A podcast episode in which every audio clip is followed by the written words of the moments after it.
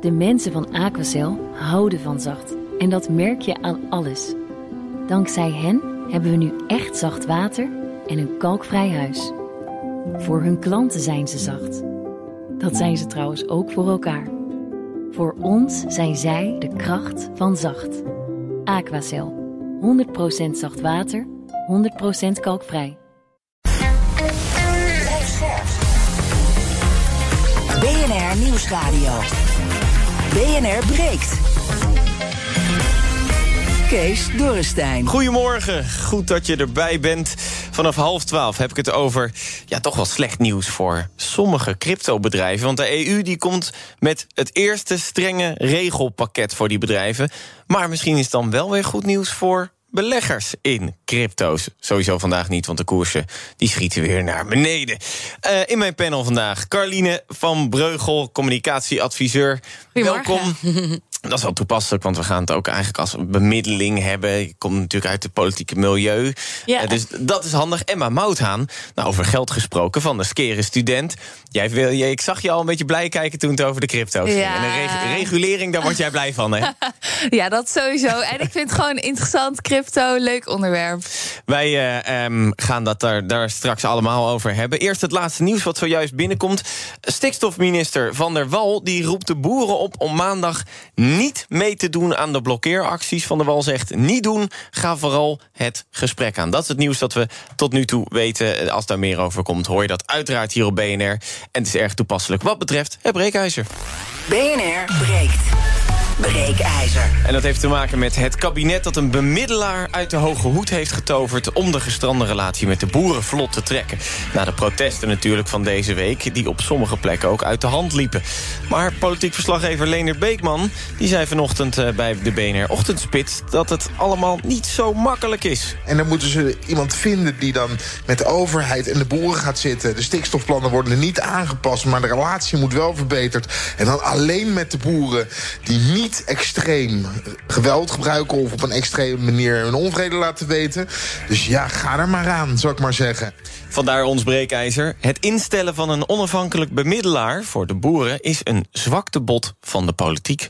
Denk je eens 020 468 4 keer 0 Dit is misschien wel goed, omdat die toch onafhankelijk is... om even tussen de twee partijen, het kabinet en de boeren, te gaan zitten? Of denk je oneens 020 468 4 keer 0 Nee joh, de minister moet gewoon zelf gaan praten... uit haar huis komen, de boeren uitnodigen... en kijken wat er allemaal te regelen is. Wil je niet bellen, kan je op Instagram, BNR Nieuwsradio... kan je ook reageren, kan je ook stemmen op onze poll.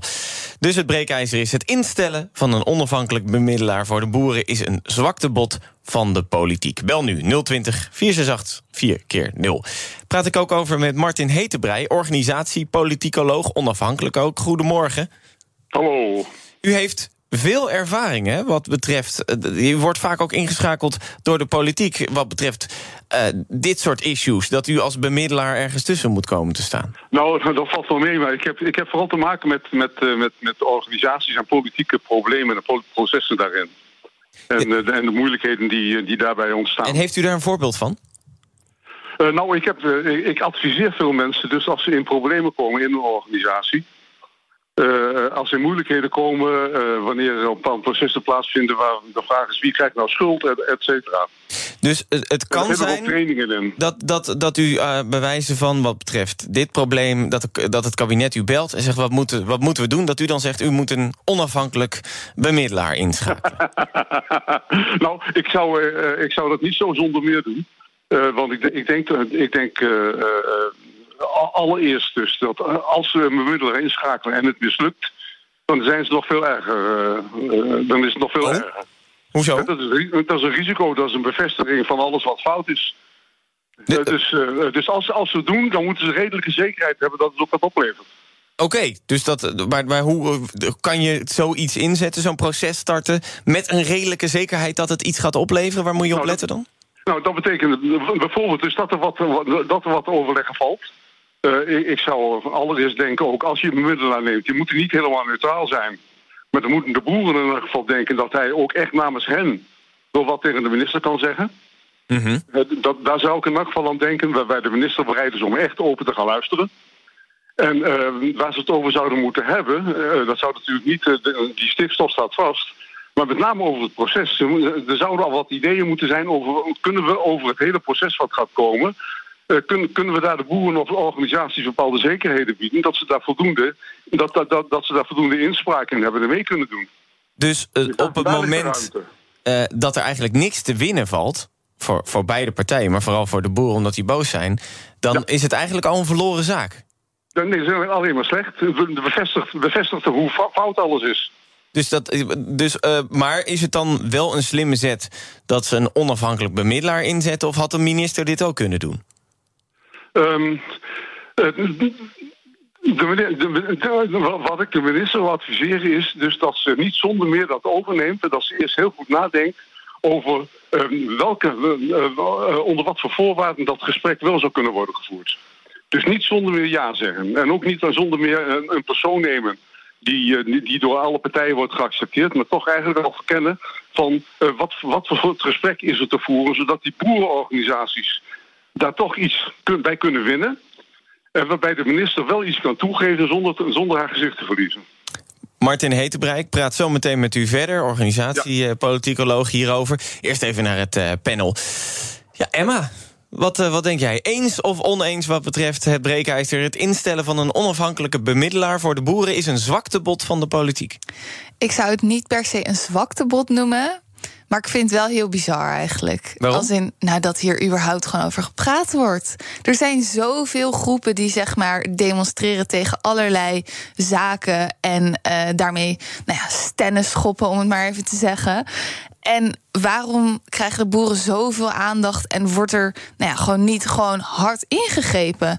En ja, dus in die zin zou je het misschien wel kunnen zeggen zich, dat het een, een zwaktebod is. Het, het, het zorgpersoneel demonstreert wel eens. Het onderwijspersoneel, nou, die hebben er bijvoorbeeld salaris bovenop gekregen.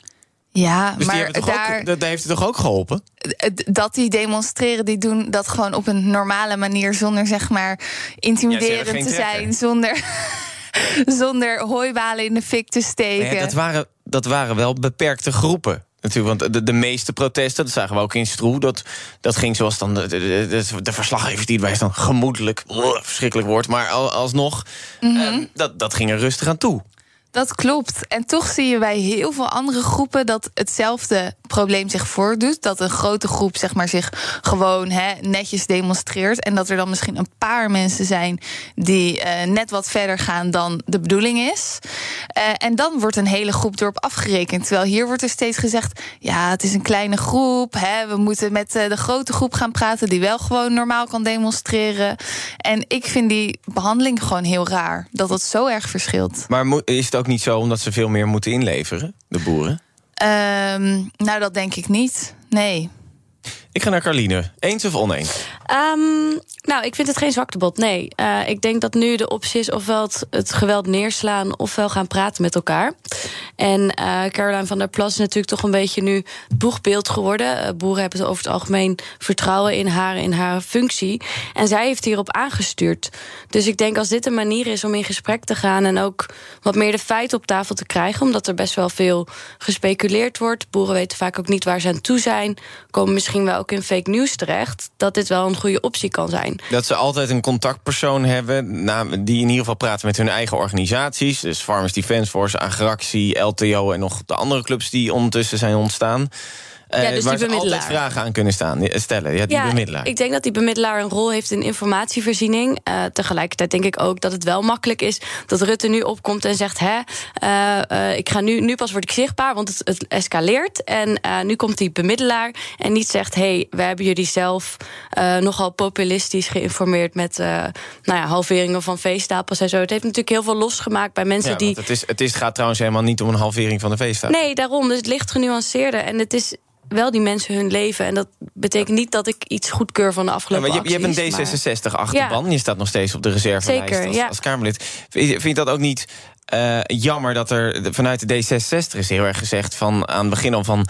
eh, er moet een halvering komen van de veestapel. Uiteindelijk blijkt dat er een derde mi- eh, minder vee nodig is. Of in ieder Ja. geval volgens de eerste plannen. Want die plannen moeten nog uitgewerkt worden. En de industrie en alles, de bedrijven moeten ook nog inleveren erop. Maar vind je het dan niet jammer dat dat zo erg vanuit D66 is gezegd? Want dat is nu het idee dat leeft bij die boeren. Ja, ik denk zeker dat het idee leeft en dat dat problematisch is. Tegelijkertijd was er wel een sterk geluid nodig over het moet echt anders. En heeft dit daardoor wel het gesprek die kant op getrokken. Dus nou ja, ik denk wel dat je daarna dus moet zeggen: jongens, het valt mee. En dat ook duidelijk moet communiceren. Maar die boodschap die lijkt de boeren niet helemaal te bereiken. BNR breekt.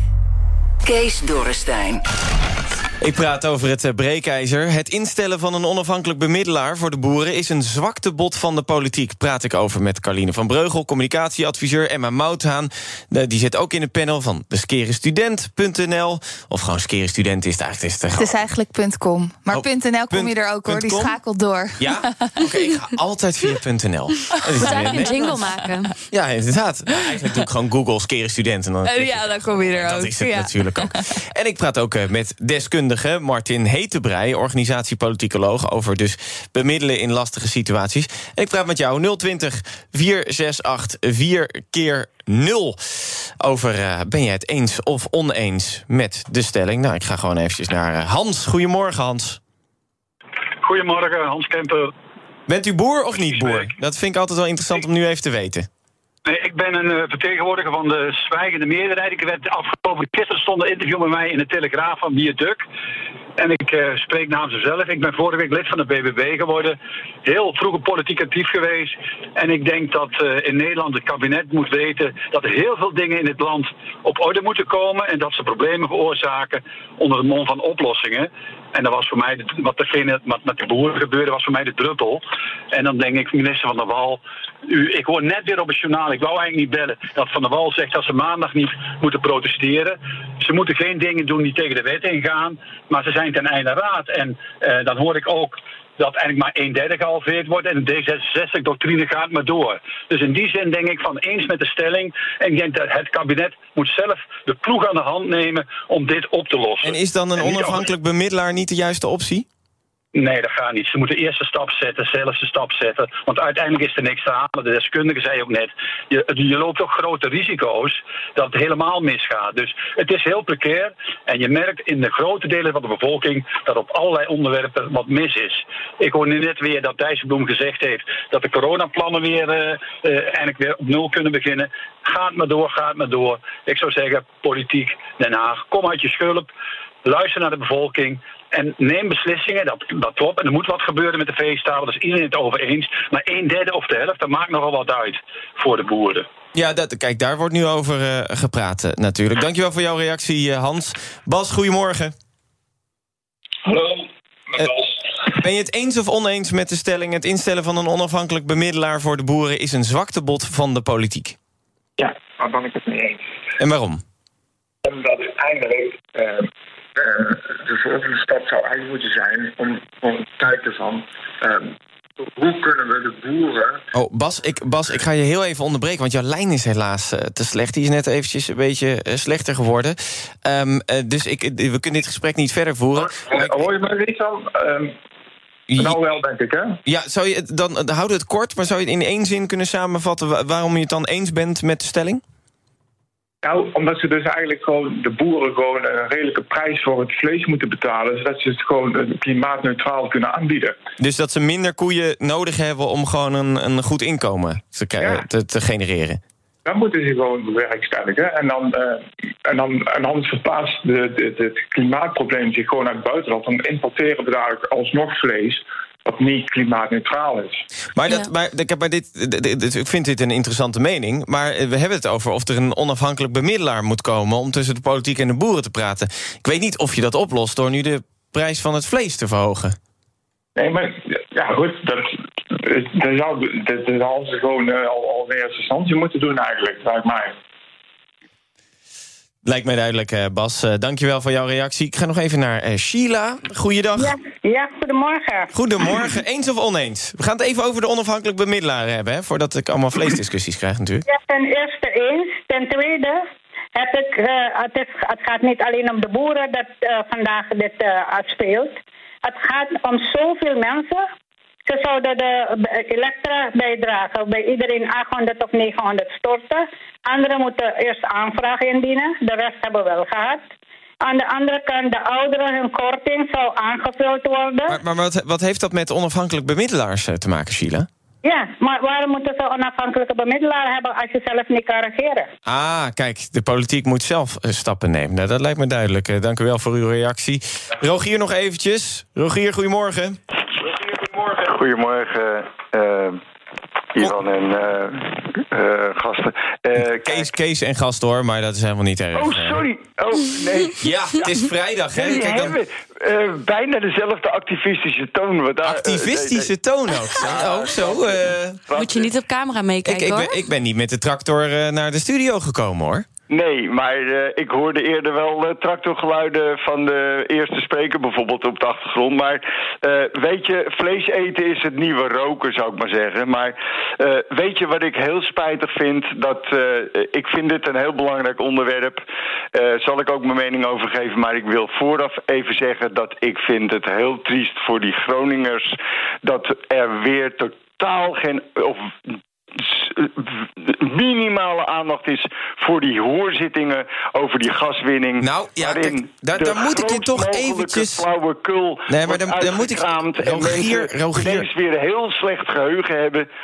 Rogier, eh, daar moet ik je toch even voor onderbreken. Want ik kan je vertellen, kijk, ik, pre- ik presenteer natuurlijk ook de Daily Move op BNR. Ja, En ik weet dat ja. en in de ochtend en in de middag... hebben we er elke dag ook, eh, aandacht aan besteed. We hebben er elke dag aandacht aan besteed aan die hoorzitting. Nou, dat is toch wel minder dan aan die eh hooligans eh, van boeren. Maar even eh, over het onderwerp, hè. Ja. We hebben toch eerder de eh, sanctiecoördinator in het leven geroepen. Ja. Dus nu hebben we weer een, eh, eh, hoe heet die man? Ja, een, eh, een onafhankelijk bemiddelaar. Er is nog geen titel voor. Kan ook een De- vrouw de zijn, hè? boeren- Kan ook een vrouw zijn, ja. boerencoördinator, de boerenproblemencoördinator. Dat vind ik een mooie naam, ja.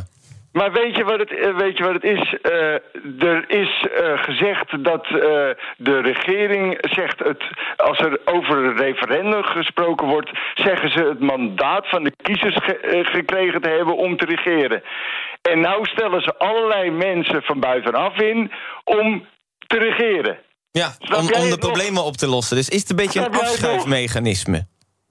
En Rutte zit maar internationaal te oriënteren of te, te solliciteren naar de nieuwe baan en commissariaten via grote bedrijven veilig te stellen. Ik vind dat wij toch echt eh, naast de boeren ook eh, trekkers eh, moeten aankopen om nog meer de straat op te gaan. D- Die snap ik even niet, maar daar ga ik over nadenken. Rogier, dankjewel voor jouw eh, reactie. Eh, ik ga er even verder praten met eh, Martin Hetebrei, organisatie, politicoloog. Eh, eh, veel ja, reacties, veel mensen die het er eens zijn met, met de stelling... omdat het een afschuifmechanisme is. Wat dacht u toen u het voor het eerst hoorde vanuit uw vakgebied? Is het, voelt het niet een beetje als afschuifmechanisme... aangezien ja, de politiek is er toch om te besturen? Ja, ja. Nou, wat, wat, wat, wat, wat bij mij eh, sterk naar voren komt de hele tijd eh, met, met deze dingen is dat de regering in feite gewoon een heel slechte machtspositie heeft. Er is ontzettend weinig vertrouwen. De, er is ontzettend veel weerstand. En er zijn inderdaad ongelooflijk veel dingen die fout gaan. Uitvoeringsorganisaties die niet goed functioneren. Waar, waar ministers eigenlijk helemaal geen macht over hebben. Dus ze moeten binnen heel beperkte marges, moeten, moeten die ministers op dit moment, die overheid, moet dingen voor elkaar proberen te krijgen. En eh, wat, wat ik merk is dat de mensen de hele tijd de eis stellen dat ze heel sterk zijn, dat ze door moeten zetten. Alleen dat kunnen ze helemaal niet. En, Dus, eh, dus, dus ja, als, ik, als ik probeer te adviseren of mee te denken, dan moet ik uitgaan van die relatief zwakke positie die, die ze al hebben. En daarbinnen moeten ze wat proberen ervan te maken. ja, dus dat, dan heb je een sterk onafhankelijk persoon, bemiddelaar nodig... dan denk ik, als de, als de positie al zo ja, zwak is. ja. Eh, eh, Hij moet in ieder geval erg vertrouwd zijn. Wie, wat voor persoon moet het zijn? Of heeft u al suggesties? Nou, ik denk in ieder geval dat het iemand moet zijn die sterk geaccepteerd wordt door de boerenorganisatie zelf. Waarvan ze het gevoel hebben, die, die, staat, echt achter, die staat echt achter ons. Eh, die namens ons, als, als die gaat bemiddelen, ook eh, eh, onze dingen kan inbrengen. Een soort van oud-minister Kees Veerman bijvoorbeeld, voor Nou, nou, landbouw. dat, dat, dat zou, ik, ik weet niet precies hoe zijn positie is hoor, bin- binnen die boerenorganisaties. Maar als, als die boerenorganisaties het gevoel zouden hebben van die man, die, die, staat, die staat in feite ook achter ons, die wil ook namens ons proberen wat voor elkaar te krijgen, dan, dan zou die geschikt zijn. Maar alleen maar puur neutraal, dat, dat, dat, dat is volgens mij onvoldoende. Nee, en, maar, en stel dus dat het iemand toch echt uit de, politiek is, kan dat wel? Of is er dan te snel alweer een link met de politiek, met het kabinet? Nou, eh, dat vind ik. eh, de boerenorganisaties moet, moet- moeten die persoon volstrekt vertrouwen. Of die uit de politiek komt of niet, dat interesseert me niet zoveel. Maar, maar hij moet volstrekt, die moet volstrekt vertrouwd worden. En, en die moeten, ze moeten het gevoel hebben, die kan ook namens ons in wat dat over. Want, want dat overleg van die bemiddelaar, dat zal toch voor een deel een onderhandelingsproces moeten zijn. Ja, dat, dat zei u inderdaad net al. En is het dan ook niet een probleem dat er zoveel boerenorganisaties zijn... dat, we eigenlijk, dat, dat die bemiddelaar niet met één club kan spreken... maar dat je de LTO, Agractie, Farmers Defence Force hebt? Zeker Farmers Defence Force. Dat zijn eh, stevige eh, jongens en meisjes, om het maar zo te zeggen... Die, die nog wel eens over de grens gaan. Ehm, de, is, is, valt daar dan op zo'n manier wel goed mee te praten? Nou, dus wat dat betreft eh, ben ik het. eh, ben ik, dus het, het gaat alle. Wat, wat volgens mij een randvoorwaarde moet zijn, is. eh, we, we gaan niet praten met, met, met de mensen die met geweld eh, de, de openbaarheid ingaan. Ja, maar Dat- op zich die, maar, die clubs, die clubs zeggen zelf, ja, dat zijn wij niet. Dat, dat zijn misschien boeren die aanhangers van ons zijn. Eh, maar ja, wij zeggen zelf, eh, de- gebruik geen geweld en ga, eh, overtreed de regels niet. Dus op, op het moment dat ze zoiets zeggen, eh, moet je dan nog bijvoorbeeld, zoals gisteren minister Staghouwer eh, vroeg, eh, een soort van excuses eisen voordat er mensen over de schreef zijn gegaan? Of is dat een domme zet? Dat zou een, ik denk dat dat te sterk is, maar je moet wel die twee, die twee groepen naar elkaar spelen. Je moet de gematigden hebben en, en, en, en de jongens die, die zichzelf ongelooflijk overschatten en die met veel te veel macht, die proberen in feite met macht hun zinnen door te zetten, die moet je uitschakelen. Maar als het al zo verdeeld is in boerenland, ehm, is er dan überhaupt wel een manier om met die boeren te praten, zonder dat je groepen achter blijft houden die, die denken nog steeds, ja, ik voel me niet vertegenwoordigd, ook niet door deze bemiddelaar? Ja, die, die kans zit erin. En eh, als je zo iemand niet vindt die, eh, die voor die verschillende organisaties niet acceptabel is, behalve dan voor die extreme groepen, eh, ja, dan, dan, moet, dan moet je dat proces eigenlijk niet beginnen. Dan, dus dan wordt het een zwakte. Martin, als u gebeld wordt, zou u het doen? Nee, nee, want ik ben, totaal, ik ben totaal onbekend voor die boerenorganisaties. Oké, Dus maar ik u bent wel onafhankelijk. zijn. U- Ja, maar dat, dat is totaal onvoldoende dus. Zou u, zou u wel een rol achter de schermen kunnen vervullen? Dat u de overheid adviseert van... eh, de- de- want ik denk dat ze vast aan het luisteren zijn... dat ze nu denken, nou, die Martin heeft wel Ja, slimme ja. dingen gezegd. Nou, waar, waar, waar het om gaat is, en, en dan, dan, dan zit ik veel meer bij eh, dus de dingen waar ik ben, ik ben eigenlijk met besluitvorming bezig. en eh, waar, waar het om gaat is dat volgens mij er op dit moment volstrekte onduidelijkheid is bij boerenorganisaties over hoe het hele proces wordt ingericht. Wie mee gaan praten en wanneer en eh, wat de ruimte is voor, voor zaken die bespreekbaar is. Dus er moet vanuit de boerenclubs moet er ook een duidelijkheid komen van met wie kunnen we nou praten en, en waar staan die Ja, voor? ja. ja. maar ze, moeten, ze, ze moeten het eens worden met de overheid over het, he- het totale, over belangrijke elementen van dat hele pro- jaren gaan durende proces van overleg. Hoe gaat dat gebeuren? Hoe, hoe mogen wij meepraten? Wie heeft de regie? Eh, eh, wat mogen de provincies doen? En wat blijft de overheid doen? Eh, eh, eh, gaan we praten alleen maar over de boeren of gaan we ook praten over Jumbo en Albert Heijn, bij wijze van spreken, en, en, en, en de melkfabrieken?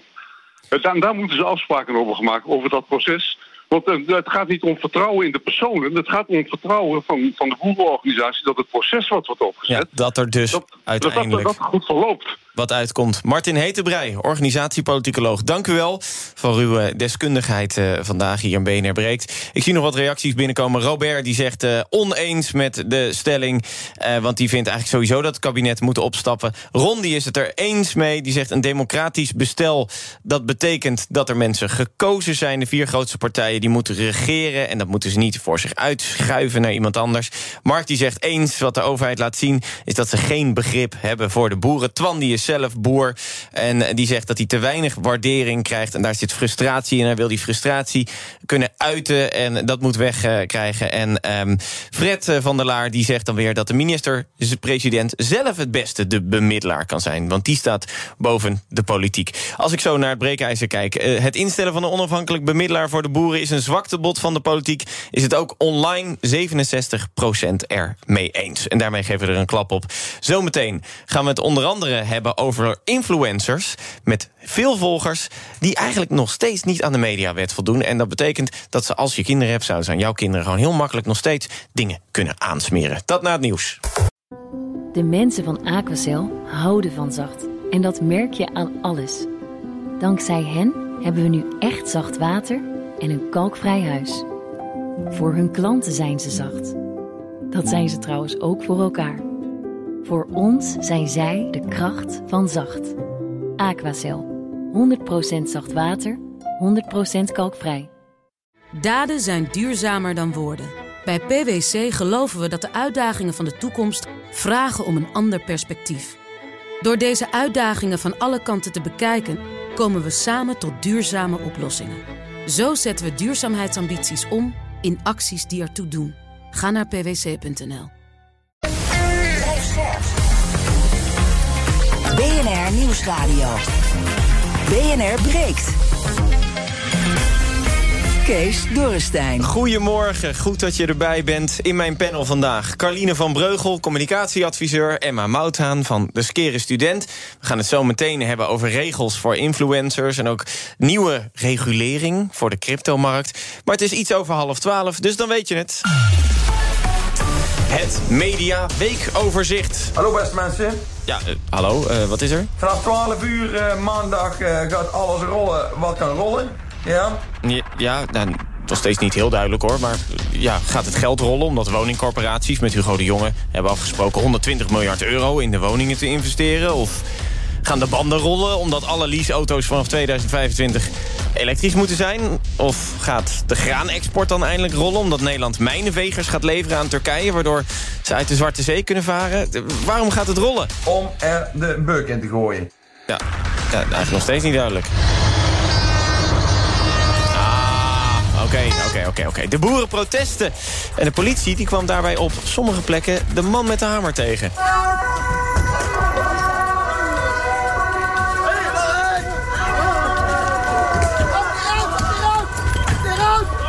Sommige boeren sloegen er flink op los. Rutte reageerde voor het eerst op de protesten en hij was boos. Het is niet acceptabel in dit land om gevaarlijke situaties te laten ontstaan...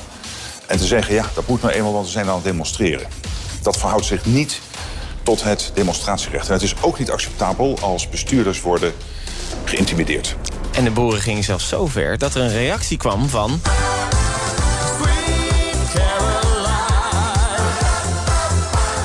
natuurlijk. Caroline van der Plas. Ja, nou, ik vind het wel een beetje flauw dat u uh, dit filmpje uh, koppelt aan de protesten van gisteravond. Nou, sorry. Ik vond het wel een leuk muziekje eigenlijk. Maar uh, Caroline dus. Ik wil jullie wel vragen om niet op snelwegen te gaan staan om snelwegen te blokkeren. Want de kans is veel te groot dat er iemand in gevaar komt of iemand overlijdt door het feit dat hij bijvoorbeeld niet langs kan... of dat hulpdiensten er niet langs kunnen. Nou, uiteindelijk werd er gedebatteerd dus gisteravond. Kijkt het kabinet naar een verbod op demonstreren...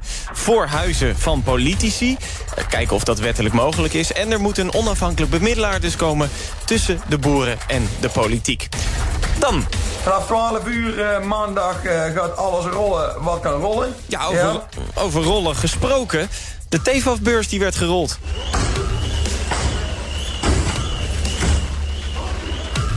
Vier gewapende mannen die drongen de beurs binnen, sloegen een vitrine, vitrine in... en zouden er met dure juwelen vandoor zijn gegaan. Wie de mannen zijn, dat weten we nog niet. Uh, want ja, ze zijn nog niet gepakt. Dat is ook het laatste nieuws, dat dat onderzoek nog steeds loopt. Maar wat weten we wel, verslaggever van de NOS? Wat we wel weten is dat uh, ze hier naar binnen zijn gegaan rond half twaalf. Oh, nee, wacht, heel eventjes half twaalf. Dat was niet de afspraak. Vanaf 12 uur uh, gaat alles rollen wat kan rollen.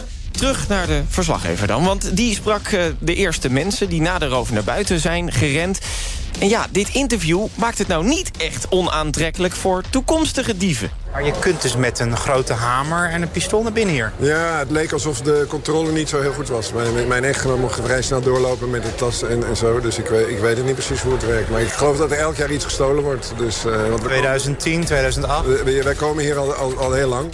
Deze week was natuurlijk ook de week van de grote NAVO-top in Madrid... waar het hoge woord er eindelijk uitkwam. We now have an agreement that paves the way for Finland and Sweden to join NATO. Nou, Turkije trok zijn bezwaren namelijk in, maar wel in ruil voor Amerikaanse F-16's. En deze week startte ook de parlementaire enquête naar de gaswinning in Groningen. En die bevraging kan nog wel even duren, zei commissievoorzitter Tom van der Lee. We zijn echt nog volop aan het onderzoeken. Daar zijn we al een lange tijd mee bezig. Nu zitten we in een fase van uh, zeven weken aan, uh, aan verhoren. Waar we zo'n 70 mensen uh, onder Ede aan de tand voelen. en daarna gaan we ons beraden. Ja, en uiteindelijk is het natuurlijk op basis van ons rapport aan de politiek... om eventuele conclusies te trekken. Oud-minister Joritsma van Economische Zaken, die daar toen de tijd over ging... werd ook gehoord. Maar of we daar nou echt wat wijzer van zijn geworden? Ik heb natuurlijk uh, heel diep in mijn geheugen moeten graven. Ja. Ook naar aanleiding van het, gesprek, het voorgesprek wat wij hebben gehad. Ja. Um, want het is natuurlijk meer dan twintig jaar geleden... dat ik die beleidsverantwoordelijkheid uh, droeg. Ja. Um, en wat ik zelf heel lastig vind... is dat ik alles wat tussen 2002 en 2022 is gebeurd... eigenlijk weer even moet, helemaal moet vergeten... om ja. weer terug te gaan naar 1998, 2002. Dus als ik daar af en toe me even vergis... dan hoop ik dat u me dat niet kwalijk neemt. Ja, en als je die dan zo hoort...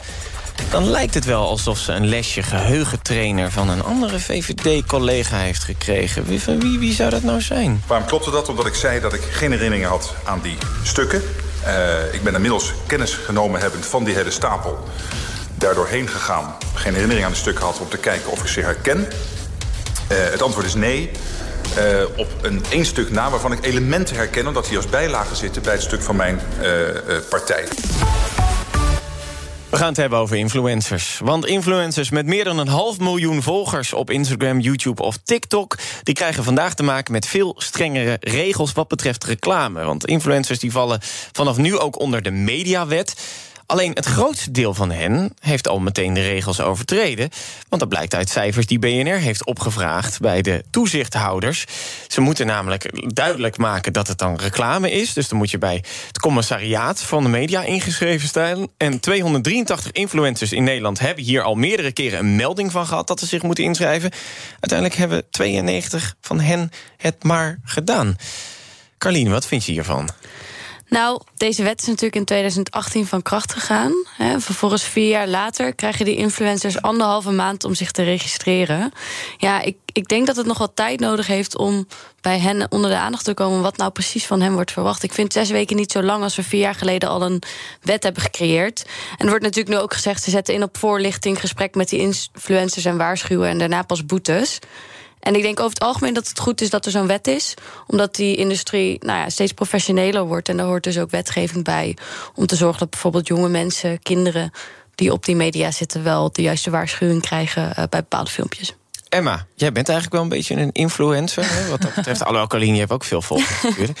Jij zit nog niet aan de half miljoen, hè? Nee. Ah, bijna. Een maand, toch? Nou, ik denk wel iets meer dan een maand. Maar ja, ik vind het wel echt goed dat, uh, dat er hier aandacht voor is. En ik vind het eigenlijk jammer dat het nu vier jaar later... pas echt, zeg maar, actie uh, wordt ondernomen. Zeg maar, wat mij betreft had dat echt al wel veel eerder Wat gemogen. Vind je ook niet dat... dat je, ik zie zo vaak dan reclames voorbij komen... dat ze weer iets hebben gekregen... En dan prijzen mm. ze dan echt de hemel in. Um, kijk, nu ben ik volwassen, dus dan weet ik natuurlijk... dat is enorm product placement. Maar ik denk, ja, misschien 12-jarigen of zo... die, die het kijken, of uh, basisschool, uh, die denken... oh, speelgoed, dat wil ik hebben. Dat gaan ze dan weer aan mijn ouders uh, vragen. Sommigen zetten nu hashtag ad erbij. Maar denk je dat het nu daadwerkelijk echt anders gaat veranderen? Dat er misschien even een kijkwijzer in beeld komt? Of dat ze echt duidelijk zeggen, dit, dit heb ik gekregen, gesponsord gekregen? Uh, nou ja, die kijkwijzer in beeld vind ik dan wel weer een beetje ver gaan. Want ik denk van ja, heel vaak zeker op TikTok... die filmpjes zijn zo kort, dat, dat heeft niet echt nut. Ja. Um, maar wel, weet je, zeg gewoon duidelijk hashtag ad als eerste woord in de caption... of zet het zeg maar rechtsboven in het scherm dat het gewoon zichtbaar is... En dan niet in zo'n klein lettertypje dat je het zeg maar bijna niet kan lezen. Maar ja, wees er als influencer ook gewoon trots op dat je een samenwerking hebt met, als het goed is, een merk waar je super achter staat en blij mee bent. En dan vind ik, dan kan je daar ook gewoon trots op zijn en open over zijn dat het dus een samenwerking is. Ja, want ze worden niet armer uh, op. Uh, Carline, uh, 500.000, dat is, dat is de grens. Ja. Daaronder hoef je het dus niet te zeggen. Ja. Is dat niet een hele hoge grens? Nou, zijn ze wel mee bezig, hè? Dus ze willen wel naar minder toe naartoe gaan ook. Ehm, en wat ik wel grappig vind, is dat dus de huidige uh, wetgeving... je noemde al even die uh, kijkwijzer. En ook, uh, er was ook sprake van of je niet je KVK-nummer... in je bio moest zetten of zo. ja, dat is natuurlijk helemaal Word je niet... gebeld voor allemaal Ja, reclames en zo. Nee, adres, daar kunnen we het ook nog over hebben. Maar ik bedoel, dat het sluit natuurlijk helemaal niet aan bij eh, wat het, het beroep van influencer is en sociale media. Dus we hebben eigenlijk de we- mediawet zo één op één gekopieerd. Je kan toch dan op YouTube desnoods werken. een bumpertje ervoor eh, zetten? Of dat, dat heet dan zo even zo geanimeerd iets van dit is reclame. Ja, maar daar moet toch gewoon goed over worden nagedacht van hoe doen we dit? Want anders doen we half werk. Dan krijg je straks de cookie-acceptatie bij iedere website die je bezoekt. Bij wijze van je moet zorgen dat je dat nu goed doet en dan zo snel mogelijk Het is inderdaad nu niet duidelijk alle influencers, of in moet. ieder geval vanaf 10.000 of zo. Ik, ik, ik heb begrepen dat dat nu nog niet duidelijk is. En ik denk dat het feit dat pas 92 van de 283 mensen zich gemeld hebben, dat het ook iets zegt over dat het nog niet duidelijk genoeg is hoe belangrijk het is om dit te doen. Eh, hebben jullie trouwens zelf ooit een keer iets gepromoot tegen geld? Ja? Zeker. Wat, wat was het? Eh, meerdere dingen. ABN AMRO heb ik bijvoorbeeld een grote samenwerking mee gehad. Hoeveel levert dat op? Eh, dat hou ik even privé. Volgens Oh. mij heb ik ook, eh, staat er ook een geheimhoudingsclausule in het Oh, contract wat ik dat heb vind ik dan toch getekend. weer jammer. Carline, jij? Nee, ik niet. Nee, nee niks. Nee. Dus, oh, dus je moet nog iets meer volgers of je Het bent is allemaal zelfpromotie natuurlijk geweest. Ja, precies, dat denk ik ook. De mensen van Aquacel houden van zacht. En dat merk je aan alles. Dankzij hen hebben we nu echt zacht water en een kalkvrij huis. Voor hun klanten zijn ze zacht. Dat zijn ze trouwens ook voor elkaar. Voor ons zijn zij de kracht van zacht. Aquacel. 100% zacht water, 100% kalkvrij. Daden zijn duurzamer dan woorden. Bij PwC geloven we dat de uitdagingen van de toekomst vragen om een ander perspectief. Door deze uitdagingen van alle kanten te bekijken, komen we samen tot duurzame oplossingen. Zo zetten we duurzaamheidsambities om in acties die ertoe doen. Ga naar pwc.nl. BNR breekt. Er is ehm, nieuwe eh, crypto-wetgeving eh, ingevoerd. Eh, voor het eerst heeft de EU, in ieder geval de EU-lidstaten... die hebben samen met het Europees Parlement gisteren een akkoord weten te sluiten... over dus nieuwe regulering voor de cryptomarkten. En dan gaat het dus niet alleen om dat ze bijvoorbeeld witwassen willen aanpakken... maar het Europees Parlement die wil ook met de lidstaten ehm, bijvoorbeeld kijken... dat cryptobedrijven, namelijk net zoals gewone banken... laten weten met wie ze zaken doen. En ook een, eh, hun IT-systeem, dat daar een duidelijker beeld over is... van hoe dat nou precies in elkaar zit. Nou, Emma, ehm, ja, je begon al te lachen aan het begin van de uitzending. Nu ook weer. Jij vindt dit mooi. Ja, ik vind het een hele goede stap.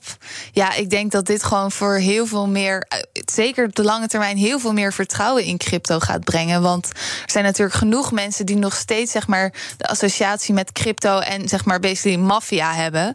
En eh, ja, in de, in de praktijk is dat voor een heel klein deel is dat dus ook wel zo, maar voor het grootste deel natuurlijk niet.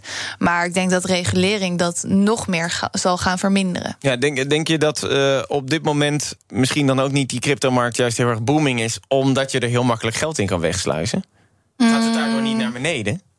Nou, als, als mensen er juist geld in zouden stoppen, dan zou het omhoog gaan. En de afgelopen maanden is het juist heel erg gekelderd. Ja, Dus- dat, dat klopt ook. Dat heeft dan weer met de inflatie te maken. Ja. ja. Maar ehm, denk je dan niet dat, eh, want er wordt al gezegd dat we gaan witwassen tegen, we zorgen dat de IT-systemen beter zijn, zodat onveilig eh, om cyberaanvallen eh, tegen te houden, er moet meer inzicht komen in de IT-systemen. Allemaal mooie woorden. Maar ik zie, ik zie het nog niet heel erg het is duidelijk dat ze met plannen komen. Dus ik heb geen idee hoe dat er uiteindelijk uit gaat zien. Vind je dat ook niet eh, eh, een beetje? Mm, nou, op zich, zeg maar, met Nederlandse crypto-aanbieders wordt het eigenlijk al best wel goed gedaan vanuit die bedrijven zelf. Eh, dat op het moment dat je een account aanmaakt, moet je eigenlijk al. Volgens mij bij bijna alle aanbieders dezelfde dingetjes Ja, je aanleveren. moet als... jezelf echt eh, eh, verifiëren, ook met legitimatiebewijs. Ja. Zodat de Belastingdienst ook achter je aan kan als je geld weg aan het sluizen. Precies, dus wat dat betreft denk ik dat we het in Nederland met Nederlandse crypto-aanbieders, dat zij het eigenlijk al wel heel erg goed doen. Eh, maar ja, als je kijkt naar zeg maar buitenlandse aanbieders, daar heb ik zelf geen ervaring mee. Dus ik weet niet hoe, hoe goed zij zich zeg maar aan de regeltjes of zometeen aan de regeltjes gaan houden. Carline, er is dus voor het eerst Europese wetgeving. Is Ja. het niet veel te laat? Ja, werd zeker tijd. Het, het gaat gewoon om 8 miljard per jaar. uh, voor witwassen. En dat is dan nog waar we zicht op hebben. Dus ja, ik dat vind dat echt. Europarlementariër Paul Tang zegt dat. Ja, ik vind het echt enorm. En um, die anonimiteit is natuurlijk een zwaar stroef om, om die crypto uh, op die manier te gebruiken. Maar dat vertrouwen, ik hoop eigenlijk niet dat mensen daardoor meer vertrouwen in crypto krijgen. Want het energieverbruik van cryptocurrency is echt astronomisch hoog. Dus ik, ja, maar vooral uh, vanwege uh, de, de, de formules om de bitcoin eigenlijk naar boven te krijgen. Hè? Ja, dat zou goed kunnen. Maar anyhow, het, het huidige betalingssysteem, dus los van crypto, is een stuk energiezuiniger en duurzamer dan crypto. Ja. Dus ik ben zelf niet voorstander van. Ik hoop niet dat het er populairder door wordt. Ik hoop dat het minder dus populair wordt. Ze zouden toch ook crypto kunnen minen op, uh, op zonnepanelen? Bewijs van. Dat Als jij het zegt. Zou daardoor die markt direct weg moeten? Omdat het nou, zoveel energie slurpt? Ik denk in de, in de huidige energiemarkt vind ik het een heel groot probleem. Kijk, als we veel duurzamer worden en veel effectiever energie kunnen opwekken, dan kunnen we het daar natuurlijk over hebben. Maar in de huidige markt denk ik, nou, uh, liever niet. Zeker niet als dit het effect is. En dan is reguleren goed, omdat het dan minder populair wordt. Uh, Emma, sta je er ook zo in? Dat, dat, dat, dat, dat die cryptomarkt dat, dat, dat het maar kleiner moet worden? Nee, zeker niet. Nee, zeg maar, ik, ik snap wel wat je zegt over hè, het kost veel energie. Maar er zijn heel veel dingen die heel veel energie kosten natuurlijk. En zeg maar, ik denk dat uh, crypto in, uh, op veel manieren wel echt een essentieel onderdeel is van het nieuwe financiële systeem. En dat het belangrijk is om het wel zeg maar in de lucht te houden. En dat we daar dus. Um, op welke manier? Nou, je zegt dat het hè, een belangrijk onderdeel is mm -hmm. van het nieuwe financiële systeem. Dus ik ben benieuwd. Ja, waar hoe dat dan mee zit. Ja. Je, hebt, je hebt nog 20 seconden. Dat is heel lastig bij crypto's. Maar waar, waarom gaat het het systeem veranderen? Nou, het systeem veranderen, dat, dat zal het sowieso doen. Ik bedoel, ze zijn met in Europa zijn ze ook bezig met een Europese digitale valuta. Dus wat dat betreft is er zeg maar ook vanuit de gevestigde financiële markten interesse in crypto. Um, maar ik denk gewoon dat het, uh, weet je, betalen met muntgeld is niet meer van deze tijd. Um, naast zeg maar betalen kan je ook heel veel andere dingen met crypto. Uh, je kan contracten op de blockchain en nou ja, allerlei dingen vastleggen. Dat dus, is. Uh, dus er zijn nog wel wat opties mogelijk. Ja, Caroline ja, ja. van Breugel, communicatiedeskundige. Dankjewel. Emma Mouthaan van de Skere Student. Ook bedankt. Maandag een nieuwe BNR breekt. Zometeen BNR Zaken doen. En we sluiten op vrijdag altijd af met de column van managementgoeroe Toon Gerbrands. Tot maandag. BNR breekt. De toon van de week. Het belang van zingeving is deze keer thema van de week. Zingeving staat hoog op het lijstje van veel leidinggevenden. Maar als je even doorvraagt, dan besteedt ze onvoldoende tijd aan. Het is een onderwerp waar iedereen wel het belang van inziet, maar dat ondersneeuwt in de dagelijkse drukte. Dat betekent dat je dit af en toe een keer moet plannen en de tijd ervoor moet nemen om het te plaats te geven. In het magazine Psychologie hebben ze dit begrepen. Voor mij op tafel ligt hem uit te reiken. De gele kaart. Deze wordt uitgereikt aan Sterre van Leer. Zij is de, de hoofdredacteur van het magazine Psychologie. Een kennis van mij werkte op een boekwinkel op Schiphol. Ze wist me te vertellen dat het blad Psychologie het meest verkochte magazine was tijdens de zomer. De thema's van dit zomernummer waren ook slim gekozen, omdat blijkbaar iedereen in de vakantietijd gaat nadenken over allerlei vormen van zingeving. Je wordt door de artikelen gedwongen om na te denken of je relatie nog wel op orde is, of je nog wel de juiste baan hebt en of je nog wel voldoende bijdraagt aan de hogere doelen van deze wereld. Dit alles is terug te brengen tot het thema zingeving. Het is interessant te analyseren waarom dit niet de vaste plaats gegeven wordt in ons dagelijks leven. De praktijk is dat zingeving pas serieus thema wordt als er spectaculaire dingen gebeuren in ons leven. Zoals bijvoorbeeld een familielid of een bekende die overlijdt, een scheiding, ontslagen worden op je werk, een ernstige ziekte of een midlife crisis. Dan gaan we nadenken over de echte thema's van het leven.